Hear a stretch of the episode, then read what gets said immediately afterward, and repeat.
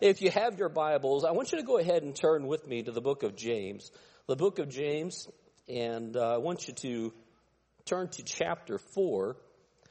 And, uh, you know, I, I can't help but think, and maybe it's just that I've been sensitive to this as I've been kind of studying and putting this together, but this really seemed to me as I was sitting there today and even in Sunday school, listening to Brother Wolven in Sunday school and in the main service, uh, that this feels like an extension of his service, of his message. And um, so much so that I, I, one time this morning I leaned over to Spring and was like, I, I can't believe he just said that. That that is I have to go home and retool this. I have to rework this right now because I don't want to come across as it, it, being just copied from what he's just said. But I just think that's the way that the Lord works. Uh, this is something that I've been working on for a little bit. In fact, I've been studying through the book of Matthew, and I saw there was some reference stuff that caused me to jump over and start reading through James. And this is kind of the result of that. So uh, again, thought it was interesting that uh, Brother Dan uh, would take the approach that he took today and mention some of the things that he mentioned, uh, because I do think that there's a lot of similarities, and I see somewhat of a, uh, you know, just an extension of that. So let's look at James chapter four. I want to read starting in verse one. We'll read down through a few verses. The Bible says, From whence come wars and fightings among you? Come they not hence even of your own lust, that they war in your members? Ye lust and have not. Ye kill and desire to have and cannot obtain.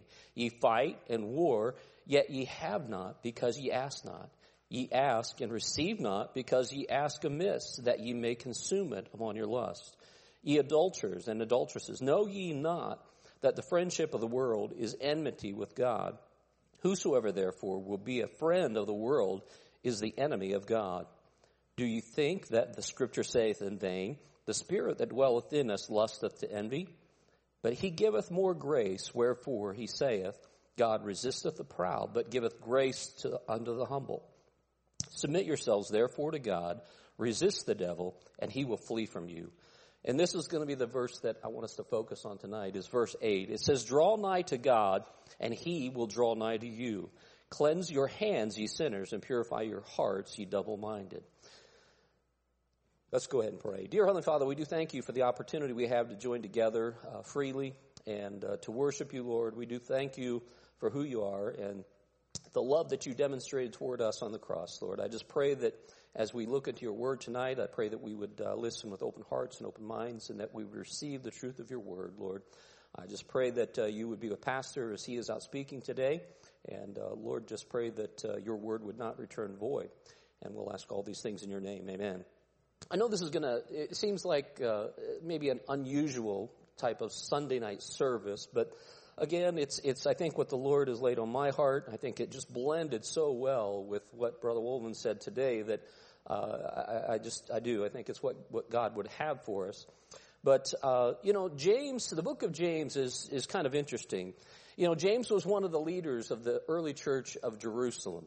In fact, in Galatians 2 9, Paul calls James one of the pillars of the church. So he, we see that he was a leader in that church, and he was writing mainly to Jewish Christians.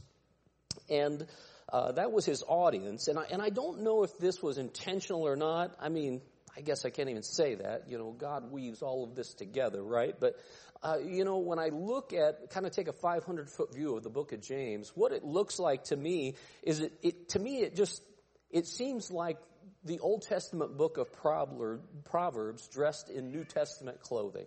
That's kind of what I see when I look at it and when I read it. And the reason for that is, is that it, it seems to have a very consistent focus uh, on the practical actions in the life of a believer you know, which to me, again, is very reminiscent of the book of Proverbs, right? So uh, it, I love too how it's framed. You know, it's framed in such a way that uh, uh it, it's meant to be an encouragement to believers. But uh, and it, the way that it does that is that it encourages God's people to to act like God's people. You know, we're supposed to act like we belong to Him, right? And the book of James is filled with a lot of direct commands to pursue a life of holiness. And, you know, the interesting thing is, is that James doesn't make excuses for those who aren't doing just that, for those who don't measure up. He's not making any excuses for them. So, you know, probably more so than any other book in the New Testament, James places the spotlight uh, on the necessity for the believer to act in accordance with their faith. And I, I, again, I just I find that very interesting the way that he kind of frames all of this, and we know that it's inspired by God. So these are all good things. You know, again, because of that consistent focus on the practical action uh, found here in James, we we could just kind of bounce around and focus on some of those individual actions, some of those individual. You know, there there are some great one-liners. You know, we quote one-liners from movies all the time, don't we, Nathaniel? We do it all the time.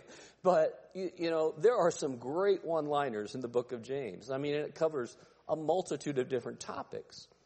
But, you know, it, it just seems like that uh, when, when we look here, we, we, we can just kind of study some of these different points. We could just, like I said, spend the evening just bouncing around from one point to the next. But I really want to draw our attention to, to one thing, one phrase, one thought, if you will, and that is simply this draw nigh. Draw nigh, which we just seen in, in verse number eight. That's the thing that I want us to focus on tonight. You know, if I can, uh, I just ask a question, I suppose, but have you ever experienced a time in your Christian life where you felt like you were, you were distant from God? You know, I mean, let, let me, let me kind of ask you another way you know, do you ever remember a time when your, your appetite for spiritual things was insatiable? Like, like you couldn't get enough?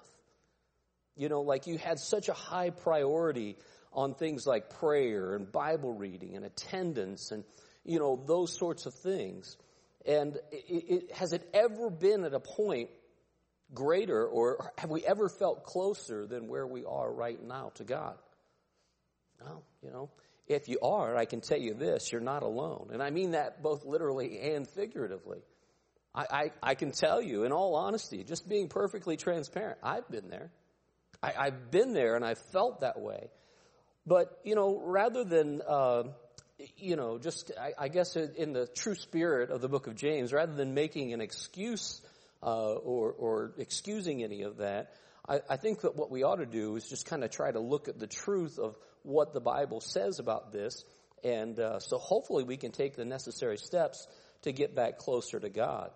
You know, it seems like a lot of times, you know, we, we, uh, we kind of fool ourselves or we get into this mode or whatever. I mean, we might still attend church, you know, we sing, we listen to the sermon, we drop m- money in the offering plate, uh, all of those things, which they're all good. But you know, the fact of the matter is, is we just do it as if it's some sort of rote behavior until the next service, right? Sometimes that's just the, the attitude that we take on. Sometimes that's just the, the place that we find ourselves in life. And again, I'm telling you, if you found yourself there, you're not alone. But again, you know, we're not going to make any excuses for that. We want to look at and, and try to take in the truth and see what those, what steps might be necessary for us to take to get back closer to God. So, you know, the Bible uses that term, to draw nigh. And that's what we ought to do. That ought to be our focus. Uh, so, in, if, if we think that, uh, or I think that we all understand this, but if, if we look around and we see distance between us and God, you know, I think, I think you understand. I'm, I'm not trying to be condescending in what I'm saying here, but I think you understand. It's not God that drifted away from you, right? Uh, you know, I have, uh, I have been in some pretty violent storms. I mean, I've been in tropical storms. I've been in hurricanes and things like that. But, you know, not one time have I ever seen a firm foundation blown out from under a house and the house itself kind of remained unmoved. I've, I've never seen that.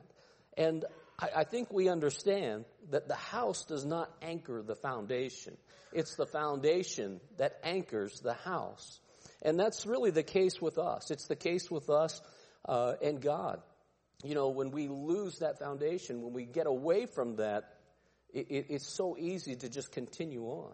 And you know, I think Brother Dan did such a good job with this today. I wanted to kind of continue or kind of capitalize this and uh, you know, I want Chad to kind of reprise his role from this morning. So, Chad, will you come on up here, please? Now, I know what you're thinking. I'm not going to ask him to catch me. I'm not going to fall. For one thing, I was just poking fun at him earlier, and he might let me drop. There's a pretty good chance. You heard it, right? So, in this case, so this morning, Chad played the role of God's grace. And we saw, wow, is he solid? Wow. But anyway, he might catch me, but no. So we saw, we saw that, that demonstration this morning, right? And we saw Brother Wolven actually kind of fall back. And just, I gotta tell you, just a I was hoping Chad would let him slip just a little, eh, but but I know he would not do that, right? So that that's that's that fire chief in him and all that. So so in this case though, we're going to have Chad not just be God's grace. We're going to have him. We're going to give him an upgrade. You got a promotion today. Right now, you're God. Okay. So here's what we got. So we've got God, right? And and we're leaning on Him. This is where God wants us. How you doing? Doing all right? Yeah, good. Good. We're we're leaning on Him. I'm not going to fall on him because, you know. But anyway, we're leaning on him. And then what was Brother Dan's uh, this morning? What did he say?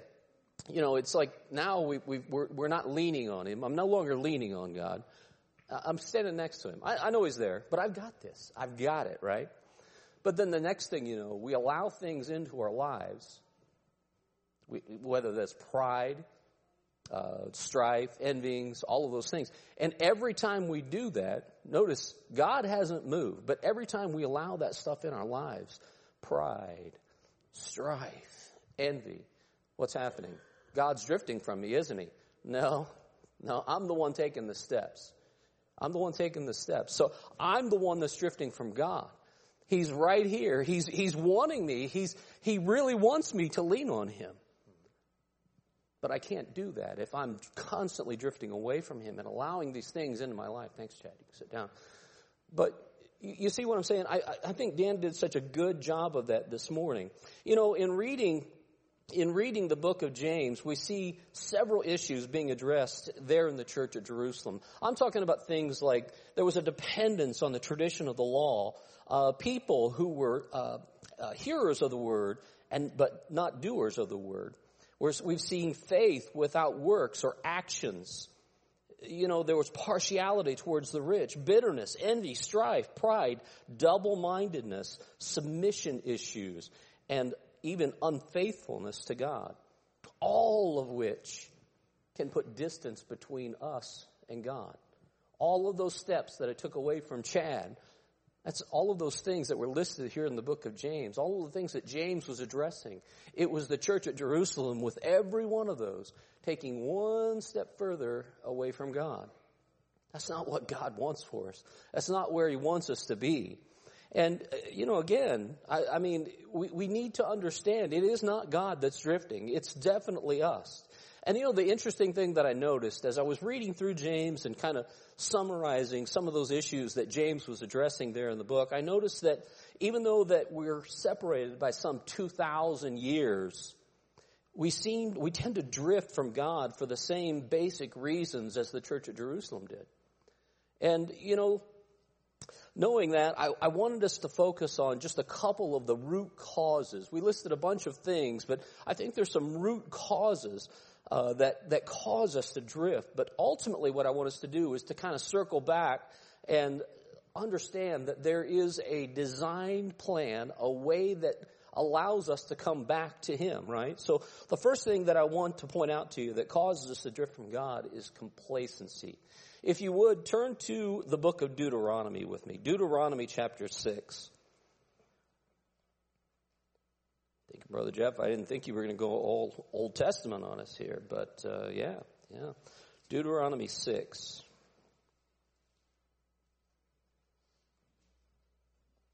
Deuteronomy 6, and we're going to start in verse 4.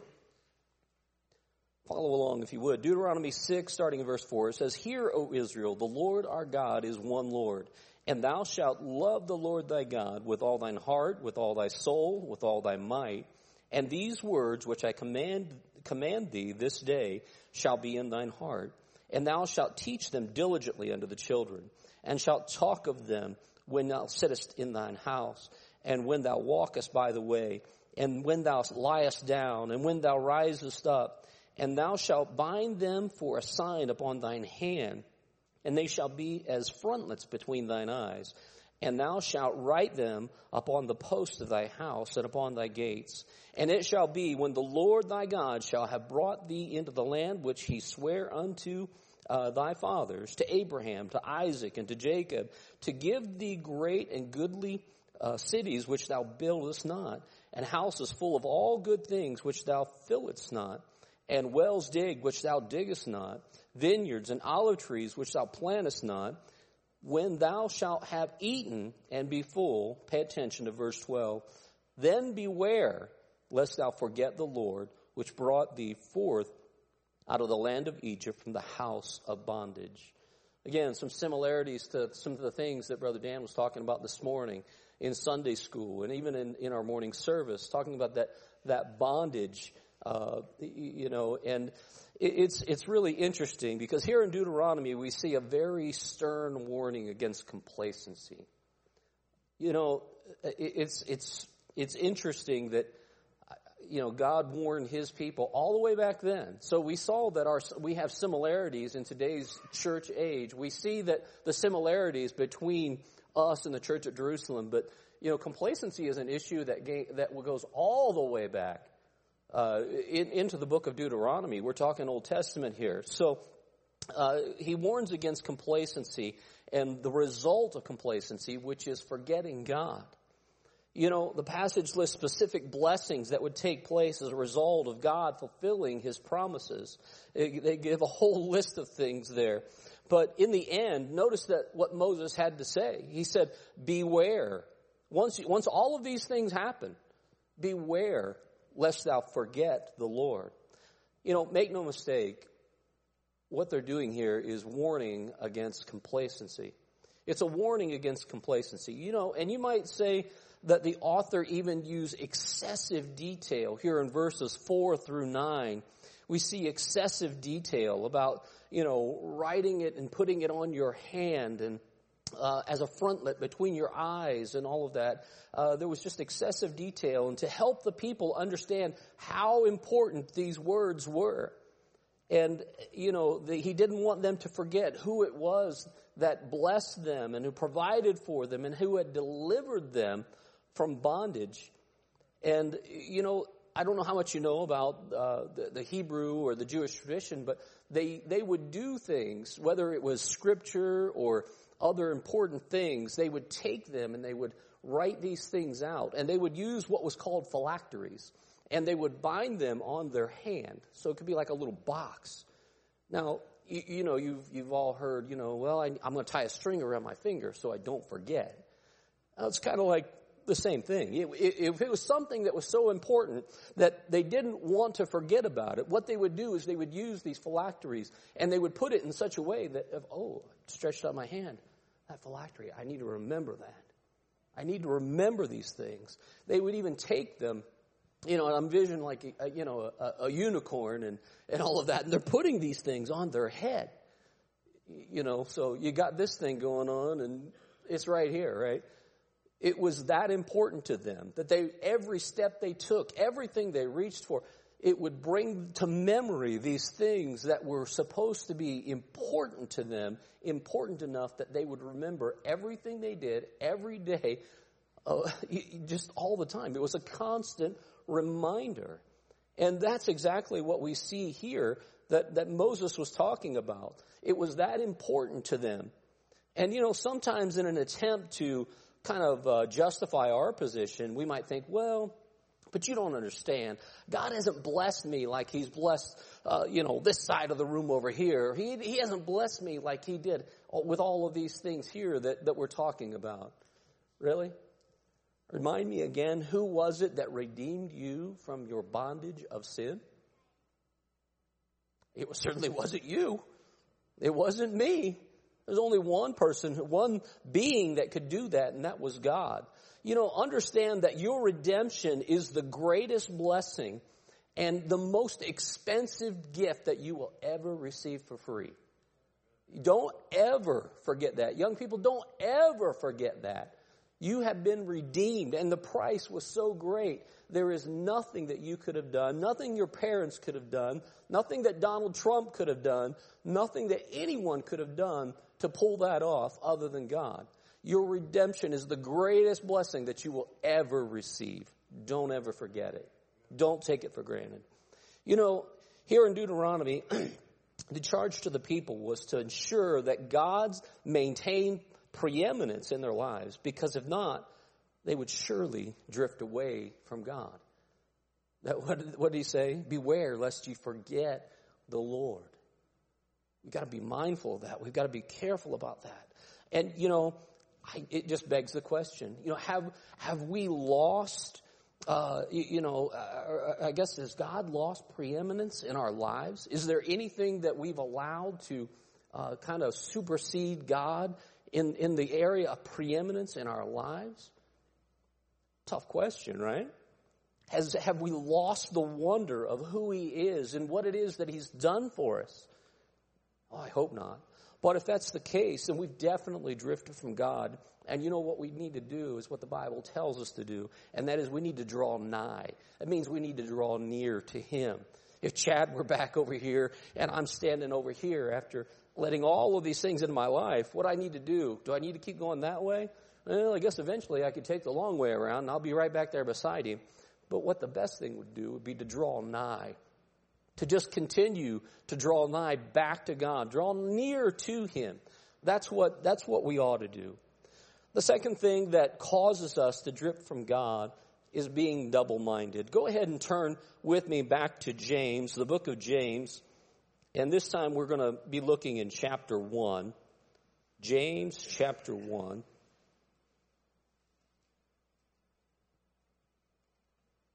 And we're going to be looking at verse 5, starting in verse 5. Bible says in James chapter 1, verse 5, it says, If any of you lack wisdom, let him ask of God, that giveth to all men liberally, and upbraideth not, and it shall be given him. But let him ask in faith, nothing wavering, for he that wavereth is like a wave of the sea, driven by the wind and tossed. you know, it's just really interesting. I, you know what? Let's just keep reading here. It says, For let not that man think that he shall receive anything of the Lord. This is important. A double minded man is unstable in all his ways. You know, again, in writing the book, James railed against a lot of different things, a lot of different issues that were present in the church. We covered a lot of those earlier. But one of the things that uh, one of the issues that the people had there, and and again, it's one of those things that is just a root cause, like complacency. Let's not become complacent because it leads to us forgetting the Lord. It leads to us being drifted away from the Lord. But the next thing is this this this idea of being double-minded. Being double-minded. You know, this is one of the things that that is so easy for us today it, to get caught up in the, this worldly culture is so appealing. And you know, we said the same thing back in the 70s. It's so appealing. And then we said the same thing back in the 80s. It's so appealing. But you know what? It just seems like they, they make, the devil is a master marketer. Can I get, you, you agree with that? I mean, he will walk by your door a thousand times just to find it open once. That's just the way that he operates. He's so patient and just brilliant in the way that he does these things. And, and you know, it, it, it's the culture today. It, it just draws people in. And it's so easy to get caught up in that. But, you know, we, we, need to, we need to make sure that we're not being double minded. What we see here is that, you know, the people in the church at Jerusalem, they wanted to be prominent members of the church when the doors were open. But when they went out into the world, they wanted to live like the world. I mean, if you read through, and I would encourage you to do this, it's just five chapters. I would encourage you to read through the book of James and just kind of understand some of the things that were going on there and, and how, and, and the way that James was addressing it you know, it, it just seems like these people wanted to live like the world when they were in the world, When they were in the church, oh yeah.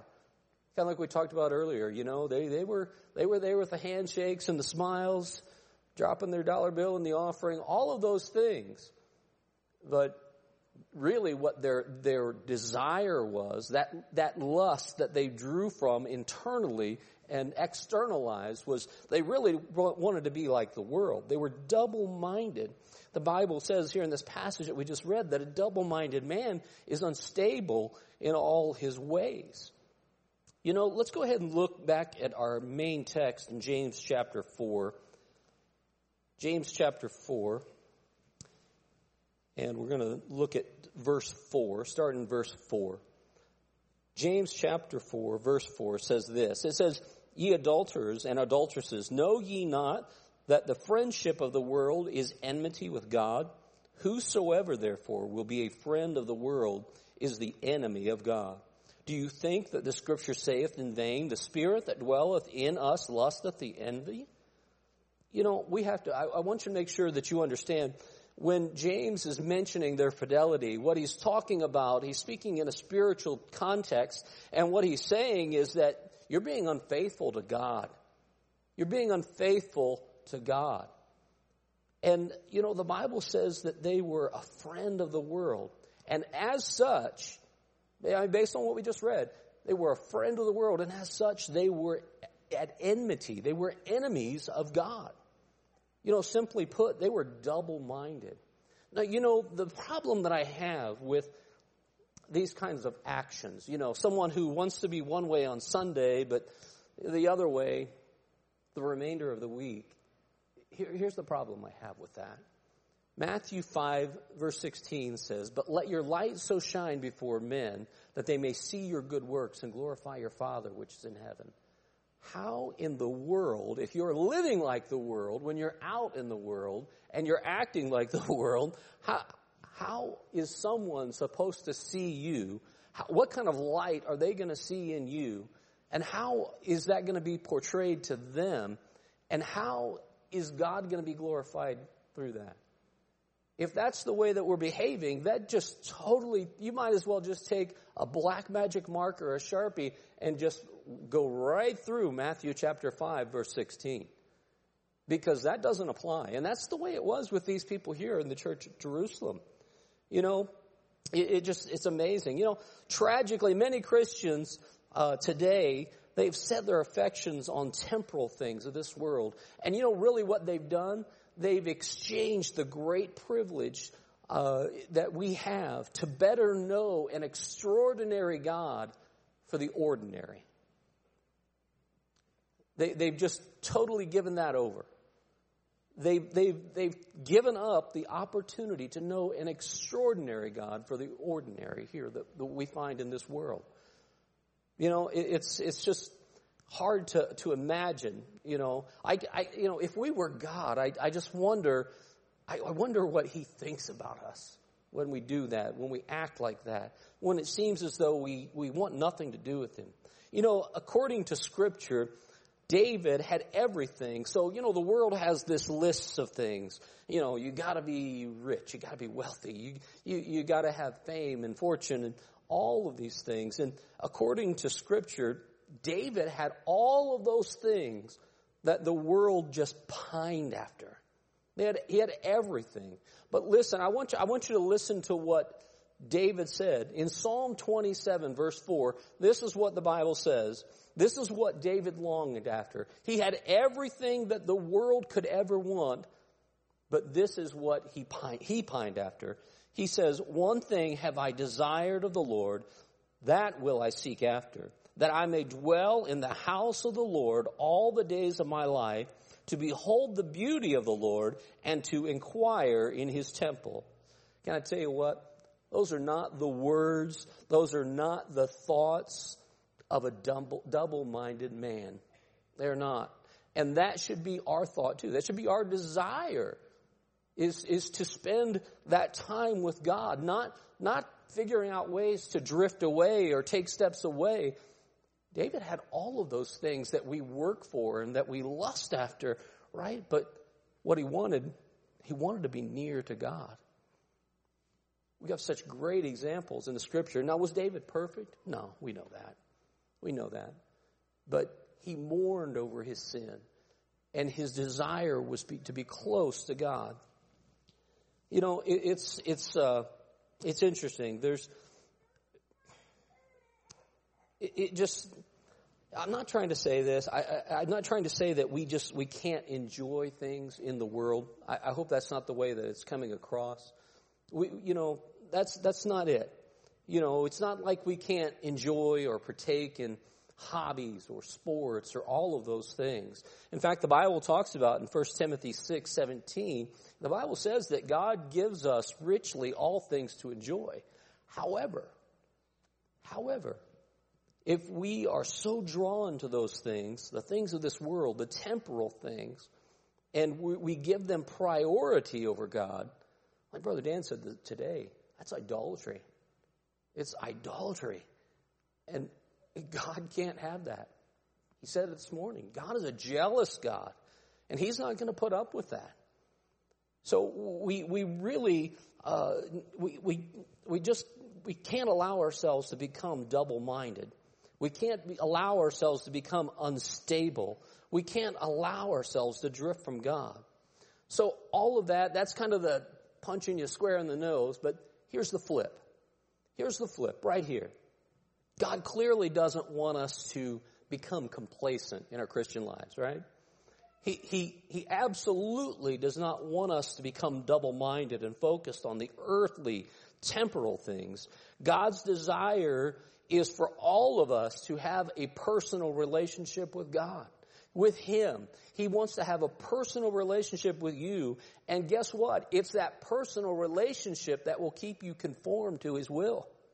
That's, that's really what it's all about. If the closer we stay to God, well, guess what? I mean, the better my relationship is with God, I'm going to have less tendency to drift from Him. Or I'm not going to get very far before I realize, whoa, whoa, whoa, whoa, whoa, whoa, back over here. You know what? We need to stay conformed to His will, and that relationship is exactly, exactly what will do that for us. And, you know, it, it seems like we, uh, I, I, guess if we look back at our main text, I want you to do that. Go back to, you're in James chapter 4. Let's look at verse 8. Verse 8, if we look back at that text, James gives us a very, very simple imperative. And if we're willing to, get this, if we're willing to submit to it, that's the key, if we're willing to submit to it. So in other words, don't be just hearers, be doers. God promises to respond accordingly. So verse 8 says this, it says, draw nigh to God and he will draw nigh to you. Cleanse your hands, ye sinners, and purify your heart, ye double-minded. Can I ask you a question? Have you ever been around someone that just irritated you? Wait, don't say Stacy. No, no. Have you ever been, really, have you ever been around someone that just irritated you? Could be a coworker, could be Anybody, right? Could be, could be family. I don't know. Mike? no. It, it had, I know I have. You know, I, and I, I can tell you this, that I was on a, uh, a return flight. I don't remember where I was. I remember where I was coming home. Yeah, I know that much. I don't know where I was coming from. But anyway, I, I was boarding the plane and I was so fortunate enough to sit by this man who, who seemed nice enough, but he kept talking the whole time. Now, you know, that's not a bad thing. He was being nice, right? Right? But you, when I take these trips, I was, some, we were talking today, I think with Jeffrey and Josh Spicer, we were just talking about just weird hours. And when I take these trips, sometimes there's a lot of time. I'm getting up at three. I'm leaving by four. I'm flying. I'm on a plane. I'm flying out at six. I'm working all day. I'll fly back. I'll land in Dayton at 11, get home at 12. We're talking about 20 hour days. I'm not a spring chicken, okay? And, and I'm telling you, it was, it was late. I was tired. I was, I was ready for that flight to be over. And it, unfortunately for me, this guy just he, he, he just wouldn't stop talking, right? And I mean, within 10 minutes of us leaving the ground, this guy starts to tell me that he has these psychic abilities. Yeah. I said, Oh, this is going to be good. No, no. Uh, he's telling me he has these psychic abilities and even has the ability to read minds, which I have to tell you, I, I knew that was a complete lie because after 20 minutes of this conversation, this guy had no idea that I was completely uninterested in his conversation. A true psychic, a true mind reader would have picked that up. And I'm telling you, I, I was, like I said, I was just tired, ready to get home, and this guy just, it felt like that flight was moving at the speed of spilled peanut butter. Yeah, think about that. Think about that. So, you know, and I, I know somebody here is like, well, if you were spiritual, you would have witnessed to him. Well, I did tell him, I said, well, you know, I'm a Christian. I don't believe in that. And, and, thankfully, what that did is it created this little two minute lull in the conversation. And I am not proud of this. I am not proud of this. But what I did was I gave an Oscar worthy performance of actually falling asleep within that two minute period. And I'm telling you, I continued performing the entire duration of the flight, which was about two hours. And I was not asleep. I knew he was right there, but I knew if I opened one eye, it was game on. And I'm telling you, I, I just, like, I, I didn't know what to do. It was either pretend that I was asleep, Ty, or I was going to have to hijack the plane. I wasn't really going to do that if you're listening. No, I mean, I, it was, it, it was horrible, right? I mean, I was trapped. I was, I, I was, I was with this guy. I was stuck with this guy. There was really nothing I could do about it. so I just endure it or pretend you're asleep. Feel free to use that, by the way. It, it, it's great. So, but, you know, as silly as that story sounds, I, I'm so glad that God doesn't behave the way that I behaved on that plane. I'm so glad that he doesn't act that way toward us. I mean, we irritate him. We, we, we take him for granted. Uh, you know, we, we, we we, we just treat him so badly. And how does he respond to us? You know, after all of the times we ignore him, after all of the things we've done to irritate him, how does he respond to us? Every time that we submit, every time we submit to him, he responds. Look at that verse there again. The Bible says, draw nigh to God and he could draw nigh to you. Is that what it says? No, no hold on, uh, draw nigh to God and he might draw nigh to you. It's not what it says, is it? Bible says, draw nigh to God and he will draw nigh to you. He will. Do me a favor, go ahead and turn to Hebrews chapter 10. Hebrews chapter 10, and we'll close this up. Wade offered me a bonus to uh, get through this as quickly as possible. So, uh, Actually, he needs to get to Chipotle, is what he said. So, uh, Hebrews chapter 10, and uh, let's look at verse 22, if you would. Hebrews chapter 10, verse 22. Bible says this, let us draw near with a true heart in full assurance of faith, having our hearts sprinkled, that's cleansed, from an evil conscience and our bodies washed with pure water. Let us hold fast the profession of our faith without wavering, for he is faithful that promised it. Church, let's just be sure uh, that we are holding fast in our faith. You know, let's not allow ourselves to be drawn away from, from God. Why? Because he is faithful that promised it. You know, you, if you've heard me speak or teach or anywhere in the church before. You may have heard me use this before, but you know, it's been said that the value of a promise is only as good as the character of the one who's making that promise. And you know what? I am so glad. I'm a pretty good person. I'm way better than my brother Mike. Way better. It's not even close, right, Kaylin? Right.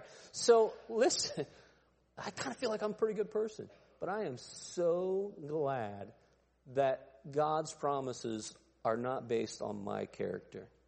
I'm so glad they are not based on Ty's character. He might even be a little bit better than me. Uh, but I'm so glad it's not based on our character. It's based on his character. And you know what? That is a promise that you can take to the bank. So, you know, just like Moses made a charge to the people there in Deuteronomy to not forget the Lord, here's my charge to you. You know, he's waiting for us. Will you draw nigh to him? Will you draw near to him? You know, there's nothing, eh, eh, when we were doing that demonstration and Chad was all the way over here, I could have been on the other side of the room. And you know what? Chad, being God, there is nothing that he would have done to prevent me from coming back and resting on him and leaning on him. He's that willing. There's no, eh, the, the sins, the things that we've mentioned, if we confess our sin, He is faithful and just to forgive us our sins and to cleanse us from all unrighteousness. He's always there. He's always waiting with open arms for us to draw nigh to Him, to draw near to Him. But the question is, Will we submit to it? Will we submit to Him? Will we do it? Are we willing to give up all of the things that have caused that division and that drifting away from Him? Are we willing to put aside the bitterness, the envy, the strife, the fighting, whatever it is, relying on our, our traditions or whatnot? Just, let's just do what the Bible says. Let's, let's put, let, let, let's put some action to our words. Let's be doers, not just hearers only. And let's make sure that we're drawing nigh to God. Let's go ahead and pray. Dear Heavenly Father, we do thank you for the opportunity we have, Lord, to uh, just examine the truth that we see in your word. Lord, and I pray that as we, uh, as we go home and, and as we meditate, as we hopefully uh, do what we need to do to draw nearer to you.